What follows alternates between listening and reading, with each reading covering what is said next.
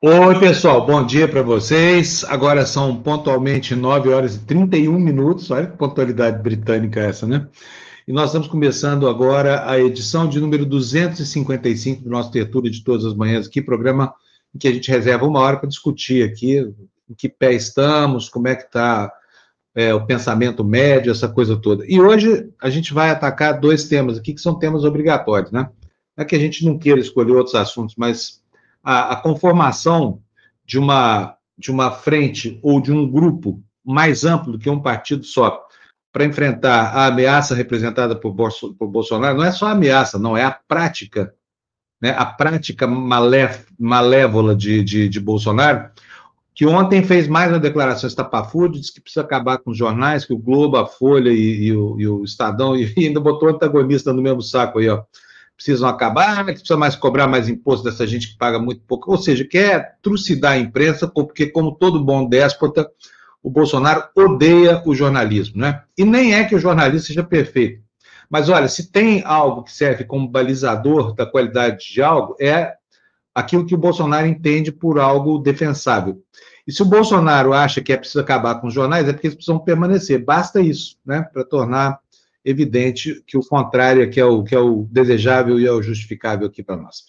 Bom, quero dar bom dia aqui para todo mundo, começando pelo meu querido amigo Luiz Tadeu, das Óticas Pupila. Também ele diz aqui ó, que hoje na TV Democracia nós vamos ter na esportiva, é, com Mica e Flávia, né? A, a, Luciana e a Andréia. Depois, às 20 horas, tem Impacto de Gerações com a Bárbara Gans e o Glauber Macário. Então, tá bom. Então, vamos começar logo aqui. Débora Carolina Benes já começou o dia nos mandando cincão aí, dizendo bom dia novamente, excelente terça, parabéns a todos, repórter especial a você, Fábio, muito obrigado. Se bem, viu, Débora, que eu não ando merecendo esse rótulo de repórter, não. Estou muito apartado da reportagem e vou voltar para ela rapidinho, porque é a minha praia. Érica, bom dia para você, voltou, está na escuta, que beleza, eu adoro encontrar você aí, Érica. Marley, bom dia, Marley, terra dos meus ancestrais aí, Sorocaba. Maria Tereza, Está falando é, também de volta. Um novo bom dia do Rio de Janeiro a todos. Bom dia, bom dia, Ana Maria. Bom dia, Etienne, todos mais vocês que se ligaram com a gente. Vamos começar discutindo política. Vocês sabem da minha posição pessoal, mas antes disso, espera aí que eu preciso chamar a Mali. Oi, Mali. Bom dia. Eu já já estava fazendo o que eu não devo outra vez. Ó, tudo bom, Mali? Sim. Mali, cada dia que passa mais bonita essa mulher.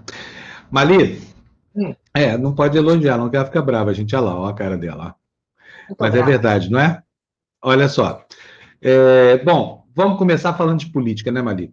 No, no, no, Brasil de hoje, a gente está falando, olha, Bolsonaro é o demônio encarnado, a gente precisa juntar todas as forças que sejam, é, que se antagonizem com ele, que sejam antagonistas dele, porque o problema não é com um pleito, uma plataforma, uma guinada ideológica possível, a manutenção de tudo isso que está aí. Não é só isso que está em questão. O que está em questão é a própria democracia. É muito maior do que é, isso que a gente supõe que está em questão. E tem políticos aí errando a mão. Eu critiquei aqui bastante o PT e vou voltar a criticar, porque acho que não tinha nada de, de, de, de ter lançado candidato em busca de protagonismo. Agora, ainda que fosse só para ocupar o espaço, que é hora mais de compor a mesa. E aí, agora surgiu uma proposta é, de união que eu gostaria muito de discutir aqui. É uma proposta de uma aliança, essa aliança já tem sido é, discutida intramuros por vários políticos importantes do Brasil, vinculados com o campo progressista, e ela se materializou pelas mãos do senador, do ex-senador Roberto Requião, que eu convidei para participar do programa de hoje, está aqui conosco, senador, bem-vindo mais uma vez, obrigado por participar, viu? Bom dia, mestre. Bom dia. Bom dia, senador. Senador, vamos lá, explica para nós o que, que é uma aliança com esperança na mudança. Parto de, um, de uma análise da realidade que considera o Brasil, a partir de agora, a necessidade de uma proposta para sairmos da crise em que nós estamos. Claro que os governos anteriores cometeram acertos e erros mas eu vejo a necessidade, nesse momento, de articularmos uma aliança para um governo transitório que nos leve de volta à soberania, à democracia, inclusive a democracia nas comunicações, não é, Panus? A política de emprego numa visão fraterna e num projeto de desenvolvimento sustentável. E a soberania do Brasil tem que ser resgatada. Né? O Brasil tem que voltar a ocupar a posição que tem no mundo. Nós constatamos, então, que nós temos que analisar o que ocorreu até agora de um ponto de vista de que os erros têm que ser chamados de experiência. Nós estamos, estamos analisando as políticas bem-sucedidas no Brasil e no mundo para montar um projeto de retomada do desenvolvimento nacional, nesse momento acima dos partidos. Eu, eu não diria que não são os partidos que podem realizar as verdadeiras mudanças do país com seus quadros, a sua, sua distribuição pelo território nacional e tudo mais. Mas o momento é de um projeto nacional e de uma candidatura única. Claro, a plataforma de lançamento legal de um candidato a presidente da República é um partido. Mas eu acho que nós deveríamos ter um candidato, um programa de modificação, ou pelo menos um programa comum a todos os candidatos que se dizem de oposição, um programa básico. Daí, cada candidato acrescenta as suas idiosincrasias, as suas posições, a forma com que se insere no quadro político brasileiro. Mas nós tínhamos que ter um, um projeto nacionalista, democrático, popular, de recuperação da democracia, da soberania, de valorização do trabalho acima de tudo e de retomada do desenvolvimento sob uma perspectiva fraterna, escapar do domínio absoluto e maluco do grande capital, na linha do líder Papa Francisco. Capital não pode dominar o mundo. O capital tem que servir para viabilizar a vida das pessoas, a felicidade das famílias. Mas nós estamos vendo uma dominância absoluta do lucro, do capital, da concentração de renda. E essa iniciativa partiu de um grupo montado pelo Tarso Genro, que passou a convidar uma série de candidatos à presidência da República, o Ciro Haddad, e teve a gentileza de me convidar também para participar do debate, embora eu não seja candidato a, a nada nesse momento. Eu que eu sou é um, é um velho político com quase 80 anos que tem uma vontade enorme de colaborar para a retomada do desenvolvimento da democracia no Brasil. Então, nós estamos escutando todos esses candidatos e a ideia é formular um projeto básico ao fim destas entrevistas do Tarso. E eu apresentei, então, o projeto. Se, você deve ter notado, Panus, que eu não assinei o projeto. Porque é, eu vi que o projeto não tem pessoas autor. que trabalha comigo há muito tempo.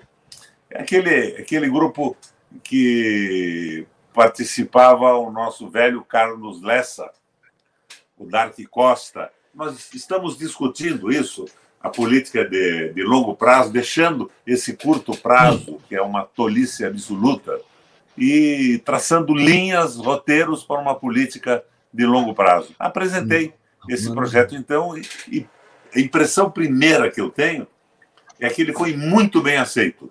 A ideia que original, que é do Tarso, não é minha, do projeto único da candidatura, era minha também, mas o Tarso saiu com ela no, no, no vídeo, no seu blog, essa ideia está funcionando extraordinariamente bem. Porque se os partidos continuarem com as suas idiosincrasias. Você veja, por exemplo, o, o Haddad lançado pelo PT. Eu, eu acho que se justifica o seu lançamento, pelo menos eles justificam, pelo fato de outros já estarem com o bloco na rua. O Ciro já nomeou coordenador de campanha, o Miro Teixeira no Rio. Então eles não queriam não queriam ficar parados. Mas o que eu vi é uma disposição muito grande de tentar fazer a proposta de transição para a democracia, para a soberania, que nós não, não, que, não imaginamos que vamos derrubar tudo o que foi construído nos últimos anos, nas últimas décadas, de uma hora para outra. Mas a moda do Guerreiro Ramos, nós temos que dar condições para que as eleições sucessivas e os partidos se apresentando realizem a mudança. Então, foi redigido, redigida essa proposta, lançada, mandei, inclusive, logo no início para você. Pois é. E assim que eu li, imediatamente, assim, depois que o senhor mandou, eu vou entrevistar o senador Requião aqui, porque essa proposta dele faz todo sentido. Eu quero saber se o senhor está fazendo referência a essa iniciativa do, do Tarso Genro, que já envolve uma pessoa, porque eu tenho, assim, é, uma, uma, uma, grande estima, que é o Miro Teixeira, e muito respeito. Então, eu acho que está bem encaminhado. Mas o senhor acha que tem por onde andar nesse momento conturbado da vida política nacional? Eu até, viu, senador, eu reconheço que é muito difícil, porque parece que, assim, a, a, a, todos os vetores estão convergindo mesmo para um ambiente de golpe, né? Quando as forças ficam enlouquecidas, inclusive as que se contrapõem a, essa empreitada, né? É, sem, sem dúvida alguma, é o desejo do Bolsonaro mas eu não acredito em golpe com o exército brasileiro. Você sabe que eu sou meio milico, né, Fábio? Eu fiz CPOR. Eu sou o famoso aspirante oficial de cavalaria, né? Talvez esse meu jeito delicado venha da minha passagem pela cavalaria aqui no Paraná.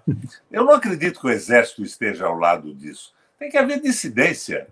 Eu, eu lembro do exército, eu lembro do Geisel, nacionalista, reforçando, criando a escola de engenharia do Exército, valorizando a Vale do Rio Doce e a Petrobras. O Exército não é, é esta meia dúzia de, de, oficiais alucinados e entreguistas, né? É, é uma coisa, para mim, inaceitável. Eu não acho que isso vai acontecer. E agora, essas revelações do, do Vilas Boas, no livro, que intimidou o Supremo Tribunal Federal, é, um, é uma vergonha também. Eu estou na linha do, do Etigoyen, que se o Tribunal Superior, o Tribunal Superior Federal, se intimidou, foi por covardia, não devia ter se intimidado coisa alguma. Não tem sentido isso. Mas eu acho que, que vai haver uma reação contra esse intriguismo absoluto. O Brasil se transformando, Fábio, numa plantation como a África do Sul, a Inglaterra, quando saiu das tais plantações, não deixou nada a não ser a miséria. Nós estamos eliminando a possibilidade de industrialização. Em 1980, nós éramos industrialmente maiores do que os tigres asiáticos. O Ciro Gomes fala nisso todo dia. E hoje, nós não produzimos 10% do que eles produzem. Tailândia, Malásia, Coreia do Sul e China nós estamos sendo jogados numa condição, e você pode ler essa proposta, ironicamente ou não, faço esse parênteses, na Folha de São Paulo, em 97, num artigo do Mangabeira Unger. Ele propõe que o Brasil se transformasse num Porto Rico, Estado associado aos Estados Unidos, inclusive sem moeda. A moeda seria o dólar. Nós perderíamos completamente o controle do país, da nossa economia. E você vê hoje, nós não estamos mais em 97, o fracasso que foi e a revolta dos porto-riquenhos sobre a situação em que vive na dependência absoluta do, do, da economia norte-americana e, e, dos interesses norte-americanos. Então, eu acho que está na hora da gente pensar numa proposta nacional, realização do governo de transição, abrindo as portas para a soberania, o desenvolvimento, a democracia e a valorização do trabalho e a, a retomada de um processo de industrialização, como que nós tínhamos em 80, mas modernizado. Hoje, a indústria não é mais exatamente a mesma.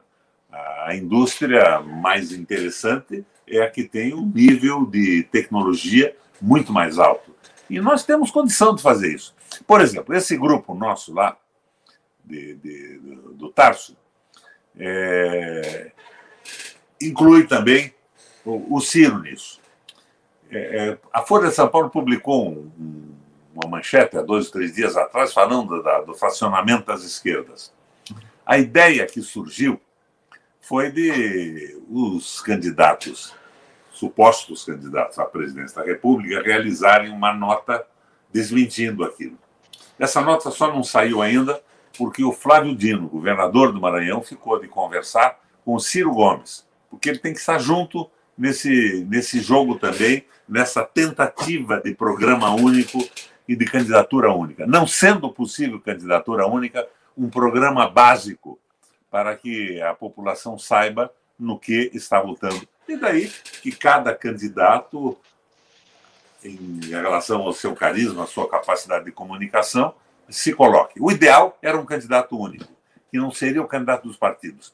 Deixaríamos para trás os erros dos partidos. Aproveitaríamos no projeto os sucessos da política econômica da Alemanha com Schast, dos Estados Unidos com o Roosevelt e o, e o Keynes, a política chinesa e mesmo a política americana hoje. O Obama, quando entrou em crise a General Motors, ele não acabou com a empresa e com os empregos. A justiça e a polícia nos Estados Unidos puseram na cadeia os ladrões e ele manteve a empresa, estatizou a empresa, recuperou e posteriormente, sem perder um posto de trabalho, e posteriormente jogou no mercado, porque não é função dos Estados Unidos produzir automóvel. Né? Então, é, é uma tentativa que está posta. O documento foi um documento amplo. Eu imagino, se em determinado momento o Lula teve 84% de apoio, e a Dilma, quando fez aquela pose da faxineira, a Dilma das faxinas, teve 87% de apoio, 87% de apoio no Brasil, nós, com uma proposta abrangente, podemos retomar o caminho do nosso processo civilizatório e do restabelecimento da democracia. Daí os partidos, as fundações partidárias vão colocando as suas propostas. Mas esta proposta agora tem que ser uma proposta que não peque pela covardia, que não peque pela temeridade e pelo exagero insustentável, mas que seja, do ponto de vista aristotélico, o ato meio, o ato eficiente para a transição do Brasil para a democracia. É um esforço que, a meu ver, até para minha própria surpresa, Fábio, está sendo bem sucedido e bem aceito pela comunidade que faz política no Brasil. Muito bom. Mali? Senador, é, é, senador eu estou até, é, vou dizer para o senhor que até ontem eu estava muito pessimista e ouvindo é, o que o senhor está dizendo agora, minha terça-feira realmente agora é de carnaval. Estou muito feliz. A minha pergunta é: a gente sabe que a gente não está brigando só politicamente, né? A gente tem outras forças aí. O senhor acredita que o mercado financeiro, que os interesses de grandes, grandes grupos apoiariam isso? Tem como não. sair disso sem a ajuda deles? Não, não. Eu, eu, eu acho que é, é, tem que haver uma mudança no modelo de desenvolvimento. Esse domínio do mercado financeiro é um, um domínio inaceitável. Ele nos coloca na posição de um país de, de população semi-escravizada. Não, não é isso que, que o Brasil quer. Agora, se nós não tivermos uma proposta de unidade, daí essas forças todas vão se manifestar de forma muito clara. Eles se unem contra o Bolsonaro, mas não contra o liberalismo econômico do Guedes, contra a escravização do trabalho, essa loucura toda, que é uma cópia do que se fez no Chile com Pinochet, onde o Guedes estava na juventude. Eu acho até que se nós não nos mexermos, nós vamos acabar tendo um, um candidato do Biden no Brasil, defendendo os interesses norte-americanos, com a bandeira contra o Bolsonaro, as suas doidices, os seus desvarios fundamentalistas, você veja, agora, além do Guedes, nós vamos ter que enfrentar milícias armadas pelo Bolsonaro. Eu, eu sou eu sou atirador. Eu tenho até uma, uma pequena coleção de armas. Mas eu não caço um animal, não atiro num bicho. Eu gosto de fazer tiro-alvo com o mesmo prazer que eu jogo sinuca. Acertar na bola e jogar a outra na caçapa. Agora, eles estão querendo montar milícias armadas para sustentação dessa loucura. Então, é muito fácil você montar uma frente anti-Bolsonaro, mas embutida nessa frente não pode vir a manutenção absoluta do domínio do capital financeiro, da escravização, da desindustrialização do Brasil. É claro que nós não vamos montar uma frente contra o agronegócio, nós temos é que montar um processo de agroindustrialização dos nossos produtos. Vocês lembram que na Argentina, o primeiro grande atrito do primeiro governo da Cristina Kirchner foi com, quando ela pretendeu taxar a exportação de produtos não industrializados, da agricultura e da mineração. e ela foi derrotada no Congresso com o voto do seu vice-presidente, que no sistema argentino é o presidente do Senado. Não, nós temos que industrializar o, o, a nossa agricultura. Nós não podemos ficar dependentes disso. Nós temos que ter um projeto nacional, desligados dos interesses absolutos dos Estados Unidos, mas respeitando os Estados Unidos. Desligados também dos interesses da China e da Rússia. Porque o que eu vejo é que a China é a maior compradora de commodities do Brasil, mas o, o interesse objetivo da China é nos transformar num fornecedor de matéria-prima. Nada de tecnologia, de industrialização, de desenvolvimento industrial, de soberania. Nós temos que continuar apostando nos BRICS, utilizando os BRICS. Mas nós temos que dizer aos BRICS que nós queremos um esforço comum para a industrialização do Brasil. Não é o financiamento da escravização do povo e da transformação do nosso país numa plantation. A plantation na África era da Inglaterra. Agora, nós não vamos ser uma plantation da China, muito menos dos Estados Unidos. É um projeto nacional de desenvolvimento. E tem que ser objeto de uma consideração neste momento que nós vivemos, com um programa único da oposição, e se, se formos felizes com uma candidatura única que seria rigorosamente imbatível. Pró-Brasil, pró-país. Por isso, o título do, do documento que eu mandei ao, ao Fábio é uma aliança com esperança na mudança. Na verdade, eu ancorei isso naquele texto do documento Esperança e Mudança, que foi feito pelo velho MDB de guerra lá atrás, Fábio, que é um belíssimo é. documento desenvolvimentista. É claro que ele tem que ser adaptado à mudança dos fatores, né? Ele Isso, o senhor sabe que ontem, senador, a gente estava. Aquela situação que nós estamos vivendo exatamente, mas é aquele espírito, Brasil para os brasileiros. Nós não podemos ser um país a serviço dos outros, como fomos desde o começo. Os períodos econômicos da cana, do café, do pau-brasil, tudo para fora. Nós temos que ter uma economia que atenda aos brasileiros. Eu acho que isso é bacana. E isso pode mobilizar o país. Eu também acho muito bacana, senador, só que eu acho que as forças que, que estão aí hoje estão muito felizes em transformar o Brasil numa plantation. Então, essa nossa frente progressista vai encontrar aí muitos obstáculos. Serão os nossos adversários. Por isso que eu acho que a frente progressista não pode ser uma frente exclusivamente antibolsonarista. Ela não pode incorporar operadores do capital financeiro e da concentração de renda. Daí a proposta lançada, que é um balizamento. Quem estiver. E, esse documento que, que nós lançamos, eu digo nós, quero insistir, foi feito coletivamente por um grupo que discute comigo política desde a época do Senado é, esta proposta é uma proposta para ser discutida, ela não, não, não, não, não a cremos absoluta, tem que ser discutida, mas ela tem que ser a baliza que não se enquadrar nessa proposta de um desenvolvimento a favor do povo brasileiro, valorização do trabalho, resgate da soberania e da democracia, está fora. Veja, é, por senador... exemplo, o que aconteceu recentemente com o Maia, Fábio. O Maia estava se preparando para apoiar com o seu grupo de direita, que o Maia é um liberal convicto. O pessoal diz o Maia é um traidor. Ele não é um traidor, ele acredita naquilo que ele diz. E ele estava se preparando para apoiar o Ciro numa proposta do Ciro para o centro. Nós estamos tentando trazer todo mundo para uma visão nacional desenvolvimentista, nacionalista. E não deu certo porque o ACM tomou partido dele. Ele ficou pendurado no pincel. É. Senador, deixa eu dizer uma coisa. Eu queria entrar no mérito aqui do que o senhor está propondo, porque tem o seguinte: tem, não é uma crítica, não, é até, até um elogio, tá? mas tem uns, alguns antagonismos aqui com relação ao momento que a gente vive. Porque é o seguinte: olha, são cinco pilares que embasam ideologicamente essa proposta, filosoficamente.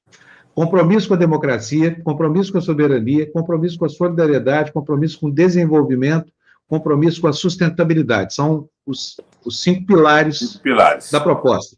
Aí, mais na frente, o senhor é, traz aqui é, cinco motivos para que justifiquem a elaboração desse projeto e cinco propostas. Transformação da educação brasileira, retomada de desenvolvimento e industrialização a partir de alguns setores chaves, reorganização das, das práticas de trabalho para resgatar a maioria informal e acabar com o trabalho precarizado, e a prática de um realismo fiscal, não por subordinação ao mercado, mas para não depender e nem ter que se subordinar a ele. Quero saber do senhor é, como é que na prática se aplica esses conceitos assim, que estão tão divergentes do, do, momento atual, porque o mundo parece que tomou um caminho do individualismo, da exacerbação do, do capitalismo mais selvagem, essa coisa toda, senador. É, é, é, a âncora que a gente estabelece. Quem estiver a favor da, da, do controle absoluto da PEC 55, cessação de investimentos em ciência, tecnologia, saúde e educação, tá fora não entra aí mais no Maia, o Rodrigo Maia. Não entra esse pessoal que tem a visão liberal. Alguns por safadeza absoluta e outros, Fábio, vamos conceder, porque acreditam nessa bobagem do liberalismo econômico que está falida no planeta Terra. Dificulta, dificultava até ontem a vida da Merkel, impossibilita um governo na Espanha, liquidou com a Grécia, acabou com a possibilidade da Grécia como nação. Então, nós estamos estabelecendo aí parâmetros. É evidente que nós não podemos aceitar a autonomia do Banco Central. O Banco Central tem que trabalhar numa política fiscal e monetária junto com o governo, numa proposta de desenvolvimento nacional. Se ele for entregue a, a, aos banqueiros, ele vai continuar trabalhando na concentração, que é o que quer o Guedes. Daí eu vejo, inclusive, contradições dos partidos hoje.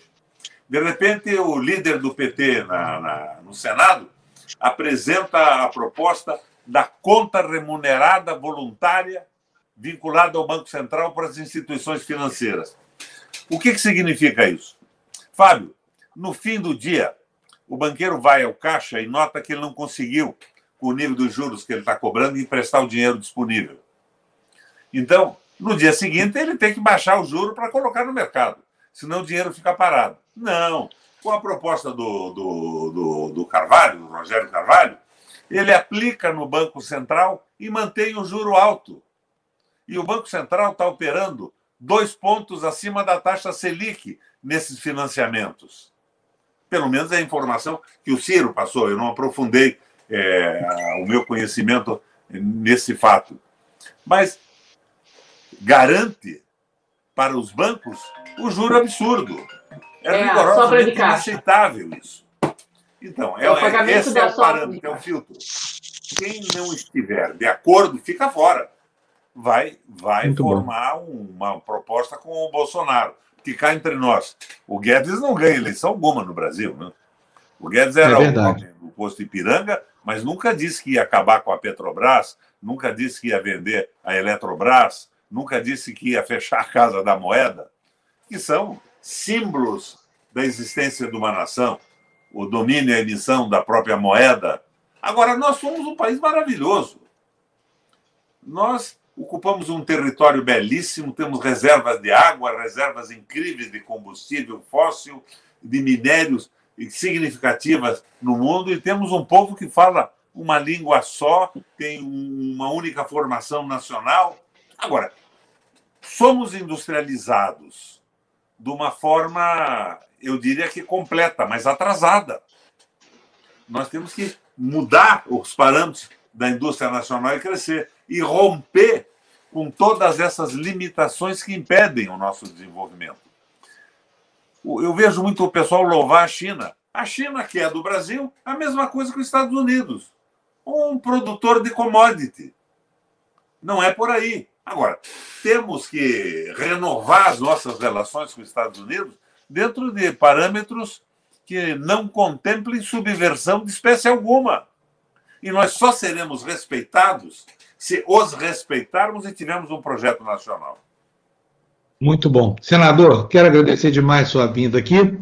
Muito obrigado pela oportunidade de discutir um assunto tão relevante assim, que é uma plataforma de unidade para que a gente possa enfrentar isso que precisa ser enfrentado, que chama nacional populismo, é o sucedâneo do nacional socialismo, famoso nazismo da Alemanha dos anos 30. Então, um abração para o senhor, muito obrigado, até a próxima, tá? O projeto apresentado, Fábio, está no meu Facebook, Roberto Requião. é o nome do Face. É o primeiro item da minha exposição no Facebook. Está lá para colaboração, crítica, modificação. É uma ideia inicial, um ponto de partida. E eu agradeço a você a gentileza de me chamar para dizer alguma coisa sobre o que nós estamos fazendo. Nenhuma, e, ao mesmo é tempo, quero obrigação. concordar com você de forma absoluta. Eu não estou me comprometendo a concordar com tudo que você pensa. Sobre uhum. que você fez a Mali Messi. Um abraço. um abraço, tá, senador. Obrigado. Obrigado, senhor. Tomara que tenha êxito essa, essa Olha, conversa gente, dele com essa galera. Um sopro de esperança, né? É. E olha, todo mundo que tiver uma iniciativa semelhante, aliás, não precisa de mais iniciativa semelhante, basta uma, um gesto de boa vontade, sabe, gente? Vamos sentar à mesa, vamos compor a mesa. Olha, Ciro, Lula, Haddad, é, é, todo mundo, todo mundo. Flávio Dino, Manuela Dávila, Roberto Reque, todo mundo, vamos botar todo mundo que tem alguma contribuição a dar para a história desse país e falar: olha, o momento agora não é de estabelecer pontes para um protagonismo que sozinho vai levar uma derrota retumbante da democracia brasileira. Não é só de um, de um, da plataforma progressista, do campo progressista ou do partido A ou B. É que o jogo vai ser roubado, entendeu? Se de repente o adversário começar a fazer um golzinho aqui, outro ali, o adversário que eu falo é a oposição ao bolsonarismo, a oposição ao fascismo o cara pega a bola e vai embora. Ele é o Joãozinho, dono da bola da democracia. Vocês não entenderam? Ele já falou o que vai fazer. Ele disse que vai ter fraude da eleição, que desde já não aceita o resultado dessa eleição. Então, muito bem-vindo à iniciativa do senador Requião. Muito bem-vindo à tá iniciativa. Armando, e está armando milícia, é. né, Fábio? Ele está armando é. milícia. Ele está avisando. É. E, e, nisso que o Requião falou, olha, o melhor de tudo é saber que ele não está sozinho. Tem muita gente boa discutindo Sim. esse assunto. Miro Teixeira, né? O, enfim, todo mundo que ele nominou aqui, o Tarso Gento, inclusive já pedi para convidar aqui amanhã para a gente falar com ele. O Miro Teixeira, nós ouvimos aqui semana retrasada, também vou pedir para a nossa produção, viu, Mali? Depois você cobra deles aí essa história do.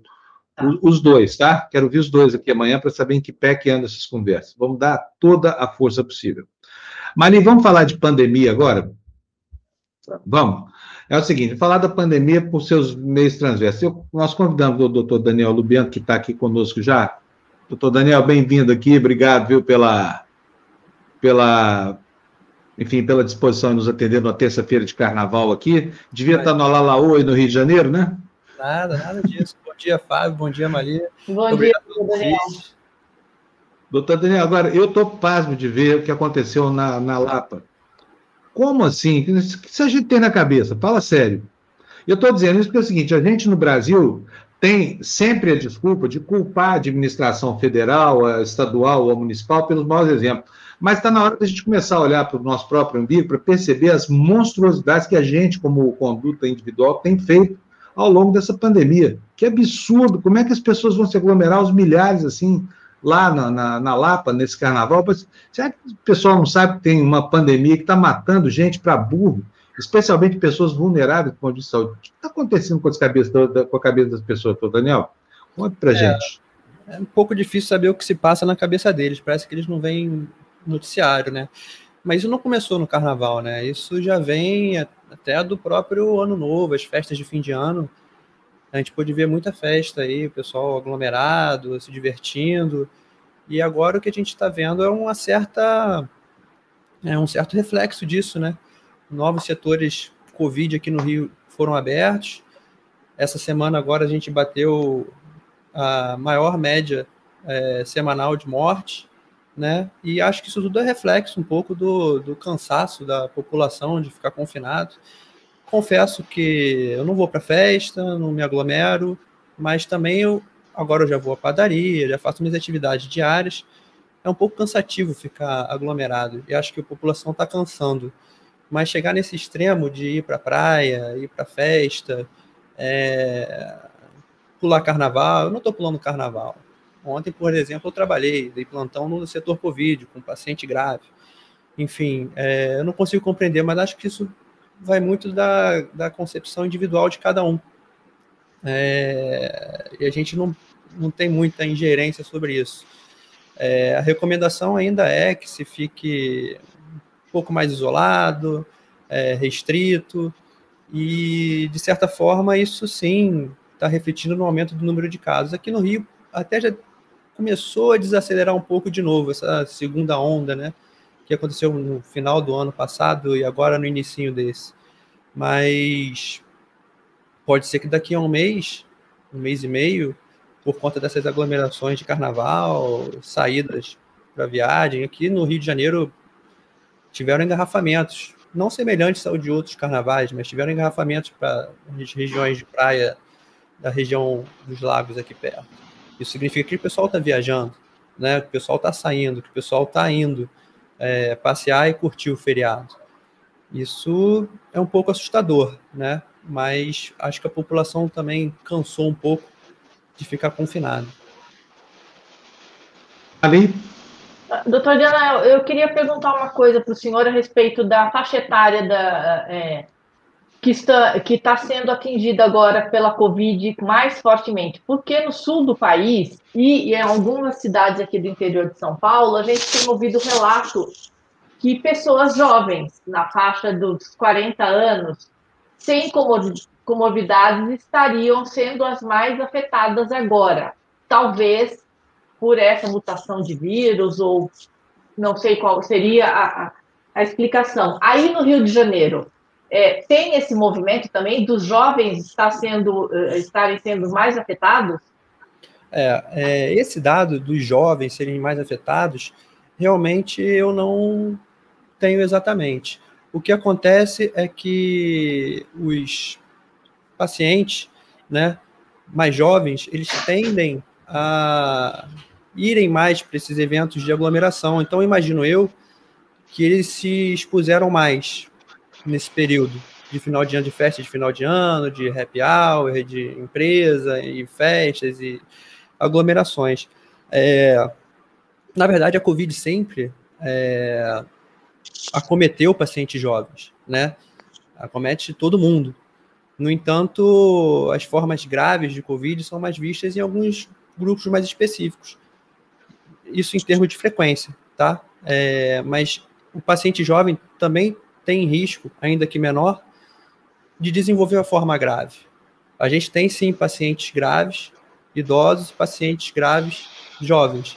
Só que eu acho que se houve uma mudança nessa proporcionalidade, pouco deve ter a ver com mutação de vírus, mas sim a exposição. É, em números absolutos, pode ser que sim.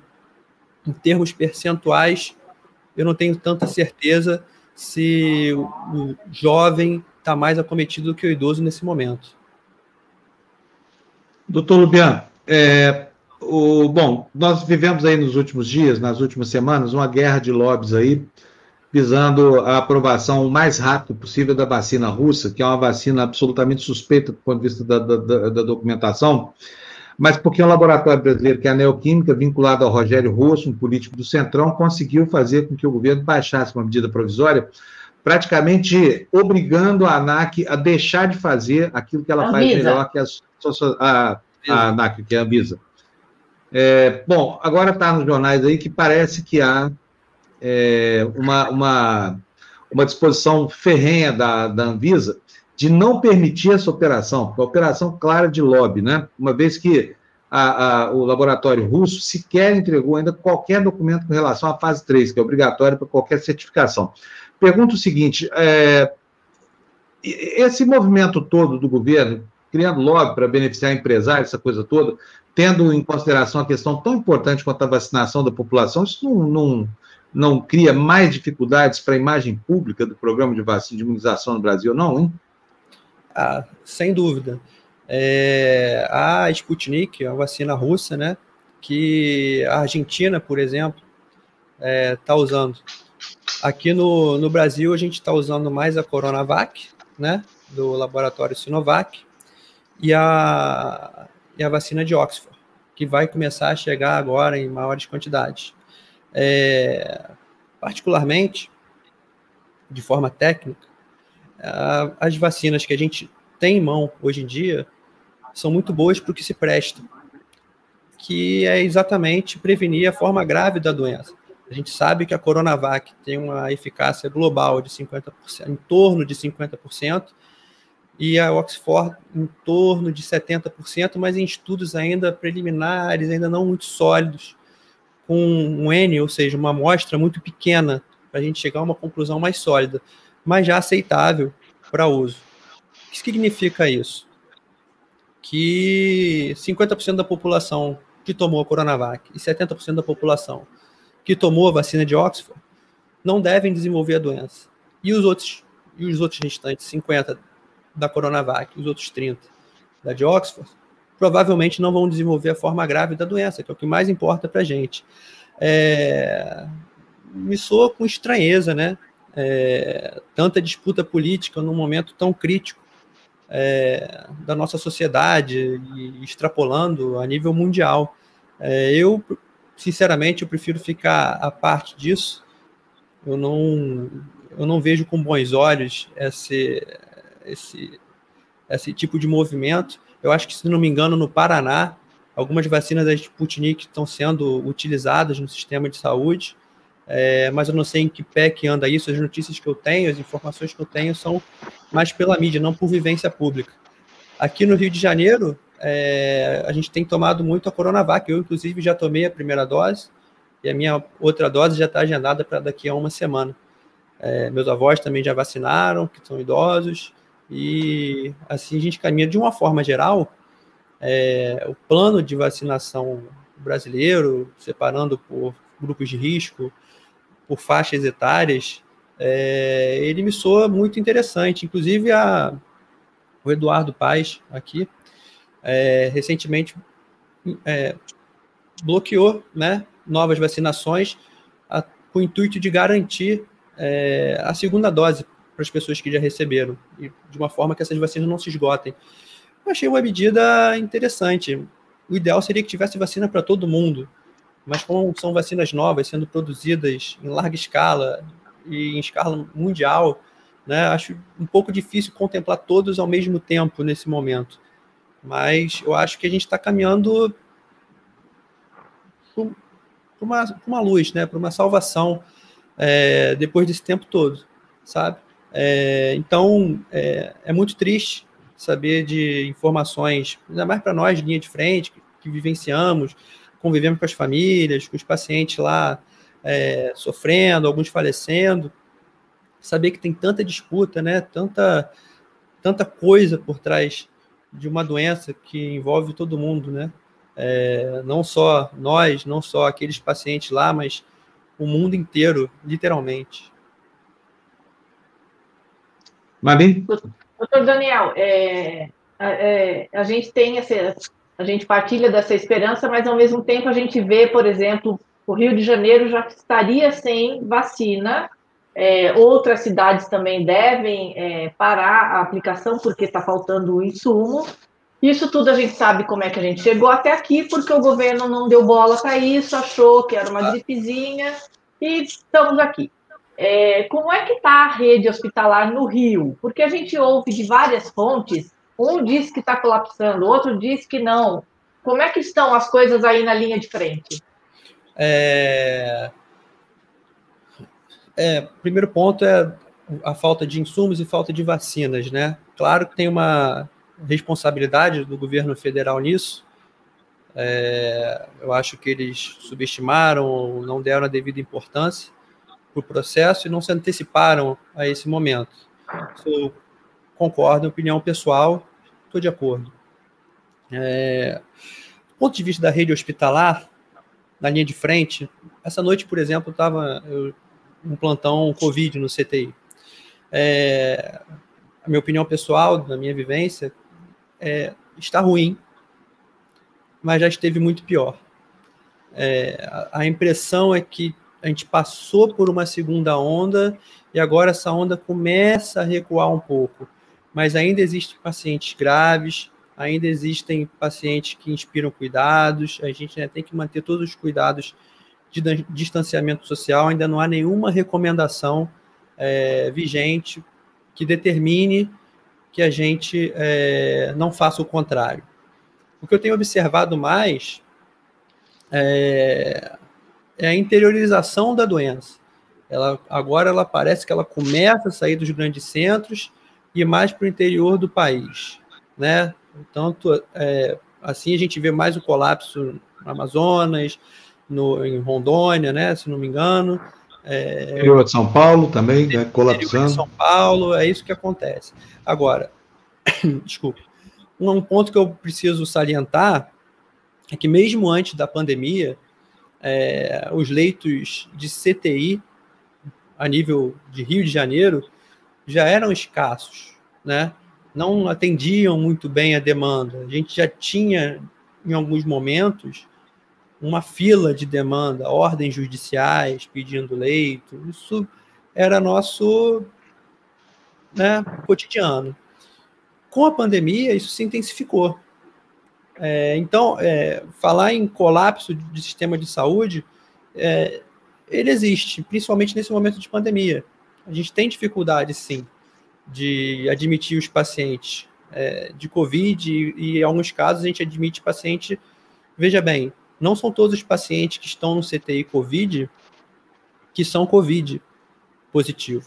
Existem os casos suspeitos de Covid, que a gente tem que admitir, um paciente que necessita de cuidados é, intensivos, e a gente tem que admitir ele na unidade Covid para ele não expor outros pacientes que não são Covid e arriscar os outros pacientes de uma unidade CTI geral, por exemplo, a desenvolverem a doença. Então, é uma situação complicada, realmente. Mas, na minha experiência pessoal, é, essa, essa frequência de pacientes vem diminuindo, a frequência de internações vem diminuindo. Se vai aumentar, a gente não sabe. A tendência é que isso se oscile, né? Ao longo do tempo e se oscile de uma forma cada vez menor, ainda mais com a vacina começando. É, o que a gente imagina é que isso, em alguns meses, a gente tenha momentos de paz. Mas, no momento, o cenário que eu vejo é esse. Doutor Daniel, só uma, uma coisinha mais. Olha aqui, uma observação crítica, e eu concordo com o Vergerson, que, tá, que colocou isso aqui. Está dizendo, ouvi esses dias e é verdade. O povo se aglomera todo dia para trabalhar, ônibus lotado, ninguém fala nada. Aí, quando vão se divertir, nós criticamos. Ou seja, para ser escravizado, pode aglomerar. Com a nossa concordância, hein? Concordo direitinho com o Vergerson. Por que, que ninguém está o dia inteiro batendo bombo? Poxa vida, olha esse metrô aí, como é que vai lotado, ó, uns no colo dos outros. Por que, que é. esse ônibus vai assim? Por que, que o avião sai sem espaço de isolamento social, sabe? E aí fica meio, meio hipócrita aqui da nossa parte, né? Ficar tecendo luas aqui sobre a questão do, do, do, isolamento nas noites de verão. Quer dizer, essa gente toda provavelmente passou por situações de aglomeração ao longo do dia. Infelizmente, isso é verdade, né? Claro. Agora, quanto mais aglomera, mais. nosso governo, né? É, isso também cadê, reflete cadê o governo. Estado para ajudar essas pessoas, essa, que essas pessoas Mas, possam ficar em casa? é que a gente fica aqui a gente fica xingando quem, quem, quem se aglomera, Mas, esquecendo Fábio, se aglomerar não, não, em festa é opção. Para trabalhar e trazer comida para casa não é. O eu sei, mas imagina é alguém. Cadê o Estado para ajudar essa população? Ó, não estou defendendo o comportamento, não, hein? Acho que essa gente é doida de pedra de fazer isso, mas estou dizendo o seguinte: o cara já passa o dia inteiro pegando um ônibus lotado, trabalhando no escritório ao lado do colega, sem nenhuma preocupação, vai para a rodoviária pegar o ônibus, está lá a rodoviária lotada, o ônibus é lotado, lá dele, vai, quando não vai em pés, né, sendo encostado pelo passageiro de trás e encostando da frente, é, é, enfim, é, é, um, é, uma coisa de sorte, é um, uma coisa que não existe. Então é o seguinte, essa gente toda deve pensar assim, olha, então, poxa vida, minha vida já está tão complicada na hora que eu vou produzir como um escravo, por que, que eu não vou sair à noite para tirar um, um, sarro ali na Lapa? É verdade, isso tudo influencia, porque o Brasil não fez lockdown. O Brasil não fez lockdown nenhum, o Brasil nunca teve um lockdown, não é, não é verdade, Tô Daniel? É, lockdown de fato, não. É, mas eu estou de acordo. A pessoa passa o dia inteiro trabalhando, aglomerando, é, né, sem respeitar as medidas por necessidade e às vezes ela tem necessidade de, de repente, extravasar, esquecer um pouco os problemas, interagir. Aí fica aquele questionamento, né? O, morre, não morre de Covid, mas morre de depressão, morre de tristeza. É um, é. É um, é um ajuste muito tênue. É, nosso primeiro contato aqui no TV Democracia, acho que foi em março ou abril do ano passado. É, se eu disser para vocês que até hoje eu não vi meus avós, Mentira. Eu vi, fiquei pouquinho tempo, levei minha filha lá. para ver os bisavós e fui embora. Agora, Natal eu não fiz ceia com eles, entendeu? Eu não fui passar uhum. com eles. Mas eu fui lá uhum. e vi o ambiente aberto, é, de máscara, respeitando tudo. É um pouco complicado mesmo. Eu não, é. não fui para festa, eu não aglomerei, mas eu já fui, por exemplo, na casa de colegas que queriam ver um futebol, por exemplo. Aí tinha lá dois casais. Não é. tem como, é, é, um pouco complicado mesmo. É, eu já tive. É complicado. Um, teoricamente, eu tenho uma imunidade já residual por alguns meses, né? É, já tomei a primeira dose da vacina. Importante lembrar que depois que você toma a, a, a dose da vacina, a imunidade só aparece depois de três semanas. Então, não dá para tomar vacina hoje para praia amanhã. Tá? E mesmo assim, como ela protege só 50% dos casos é, contra né, desenvolvimento da doença, é, os outros 50% dos casos eu estaria descoberto, então poderia desenvolver a doença mesmo assim e passar para outras pessoas, ainda que não de forma grave, no meu caso. É, mas é complicado mesmo. É, é. Um, uma festa de Réveillon, por exemplo, dá para a gente não ir, não dá? Um Réveillonzinho, né? É, um Natal, assim, é. junto da família toda, dá. É. um pouco complicado. Um carnaval, você vai morrer se não passar um carnaval perto das pessoas. Então, é. E ainda tem, o, ainda tem o incentivo do governo à aglomeração, porque a toda hora está lá o Bolsonaro sem máscara, reunindo gente, é, tirar fotografia. Estava em Santa Catarina, né? Acho que ontem, esse final de semana, andando de, de jet ski, aglomerando sem máscara, e essa imagem que passa para o povo. Né? Ele é uma figura pública, ele tem muita responsabilidade sobre o que ele, sobre o que ele faz. É, ele é o presidente do país, ele tinha que dar o exemplo, e nesse caso, ele está fracassando. confesso é, e o que, que ele não conta para ninguém, né, doutor, é que ele a hora que ele ficar doente, nem que seja com uma gripezinha, ele tem o melhor hospital, o leito de UTI dele está reservado, o que não é para todo mundo, para toda a população, infelizmente. infelizmente. Infelizmente, não. É. Ele vai ter um bom acesso à saúde, com certeza, todos os cuidados vão ser em cima disso. De repente, vai ter um andar do hospital só para ele. É, mas eu acho que ele nem. Eu não sei. Eu acho que ele não pode fazer esse tipo de, de coisa aglomerar, dizer que é só uma gripe, é, preterir a vacina a, em detrimento de medicações que a gente questiona se são válidas ou não. Eu acho que, que isso é um pouco difícil de, de entender. Acho que é até um pouco grave, né? porque ele pode influenciar algumas opiniões. E do ponto de vista econômico, se ele está tão preocupado com a economia, enquanto a gente não sair dessa pandemia, me parece que a economia não vai voltar a andar da forma que ele deseja. Então, acho que acaba sendo um, um pouco tiro no pé, sabe? Um pouco de teimosia. Mas essa é a minha opinião pessoal. Prefiro me, me limitar às, às decisões técnicas, opiniões técnicas aqui com vocês. Bom, tá ótimo, doutor Daniel. O doutor Daniel foi a primeira pessoa com quem a gente falou que tinha Covid, lembra disso, Mali? É, lembro. O primeirão de todos. Ele foi, estava lá na linha de frente, pegou o vírus, sofreu um bocado, né? Conversou com a gente ainda doente, depois sarou, voltou para a linha de frente, tá que tá lá. É, tá Daniel, obrigadão, viu, pela, Obrigada, Daniel. pela Força aí. aqui uma vez mais. Obrigado. Um abração para você. Um abraço. Tchau, tchau. tchau. Olha, gente, o assunto rende, sabe? Assim, é, e aqui, Zenildo, eu concordo com você. Quem disse isso sobre o Bolsonaro foi ele mesmo, tá? Minha especialidade é matar, pô. É, exatamente. E ele é bom no que faz, e pelo menos nisso ninguém pode tirar o mérito, porque está matando igual ninguém na, na, história do Brasil. Ele matou não enganou ninguém, Fábio. Quem votou nele é. sabia quem era. Não vem com esse papo de, ah, eu não sabia, sabia. Porque ele todo o é. tempo sinalizou ao que veio. Exatamente, exatamente. Olha, uh, outro comentário aqui da Zenildo que eu gostei muito: as pessoas vão morrer pelo egoísmo. Imagina a culpa por matar a família toda, a menos que a pessoa queira mesmo que os familiares morram. Pois é, eu estou para ver minha mãe aqui, viu, Zenildo? Faz ó, meses. Eu não vejo minha mãe faz mais de um ano. Ela está lá em Minas Gerais, na fazenda, não tem coragem de sair daqui, porque é aeroporto, essa coisa toda. Por mais que eu tenha permanecido aqui isolado, é, isso não garante a saúde da minha mãe. Então, tenho muito medo de estar né, tá sentado no avião ao lado de uma pessoa que está com Covid e nem sabe porque mais de 80% dos casos são casos assim de, de ou assintomáticos ou de pequeniníssima gravidade, aí então eu, eu vou fazer uma, uma coisa que a minha consciência não vai calar nunca mais, né? Imagina quantas noites eu vou deixar de dormir, porque eu levei o vírus lá que vai exterminar a vida da minha mãe, de 83 anos, sabendo que isso é absolutamente possível, né, Mali? Sim, a minha também está lá no interior, aliás, em Araraquara, né, Fábio? Que tem uhum. Fase vermelha, o prefeito mandou fechar tudo, porque ali a coisa explodiu e está muito feio. Muito. Pois é. Olha, é, o Felipe está nos lembrando aqui que o problema são justamente essas, essas, pequenas exceções, né? Lembrando o caso da Anissete Bruno. Então, é por isso que a gente vive falando: olha, não vai, não aglomera, não vai na festa, sabe por quê? Ele já está passando tantas situações de risco ao longo do dia que mais intimidade, mais proximidade, mais perdigotos no ar, mais spray contaminado, essa coisa toda, só vai te fazer mal, vai aumentar o nível de risco. Mas eu confesso para vocês que é duro, sim, ficar esperando. E alguém fez uma, uma, uma observação aqui.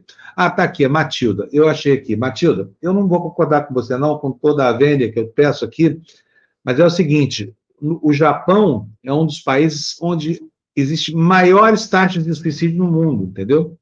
E o que existe por trás desses outros lugares, assim, que resolveram a Covid com tanta, é, com tanta pressa, essa coisa toda, não é, é que não há democracia. E você pode fazer qualquer coisa. Lá na China, o sujeito entra na casa do, do cara, pega ele pelo cangote, leva embora e, e prende. E ninguém, não tem juiz, habeas não tem nada, entendeu? Então, assim, é muito diferente tocar o gerenciamento de uma situação como essa numa ditadura ou numa democracia, que tem direito de... Imagina se o Bolsonaro já tivesse conseguido consolidar a ditadura de extrema-direita que ele quer colocar aqui, Malito. Sabe, ele ia ter pintado e bordado, ele ia proibir as pessoas de tomar vacina, seria um inferno completo, entendeu? Nas ditaduras é muito mais fácil. Olha, outro dia, estava raciocinando aqui, fiz uma matéria nos meus últimos meses de Band, foi a segunda vez que eu fiz aquele circuito inteiro das hidrelétricas que existem no Rio Paranaíba e no Rio Grande, né? Ali está 70% da capacidade de geração de energia elétrica do Sudeste. Todas as usinas foram erguidas, são importantíssimas, hein? foram erguidos ali no tempo da ditadura. Se fosse hoje, não faria uma, viu, Maria? Não faria uma, porque naquele tempo, ó, ah, movimento para os atingidos, ah, foda-se. Ah, mas os teus fazendeiros que foda-se, sabe? Ah, mas tem um desequilíbrio ambiental, foda-se os ambientais. É, é, é, assim que era no tempo da ditadura, né? Para algumas coisas funcionou. Obra de engenharia, por exemplo, assim, mas a que custo, né? Quanta gente não pôde hoje, hoje também não funcionaria por causa da ganância dessa política. A divisão ia é. ser tão. A briga pelo, pelo bolo ali do, do, da propina ia ser tão grande que não ia sair nada. Que nem não, e outra coisa, né? Os militares da primeira ditadura, lá na, na, de 1964 em diante, pode-se dizer tudo deles, porque pecaram drasticamente, mas existia um projeto nacional também.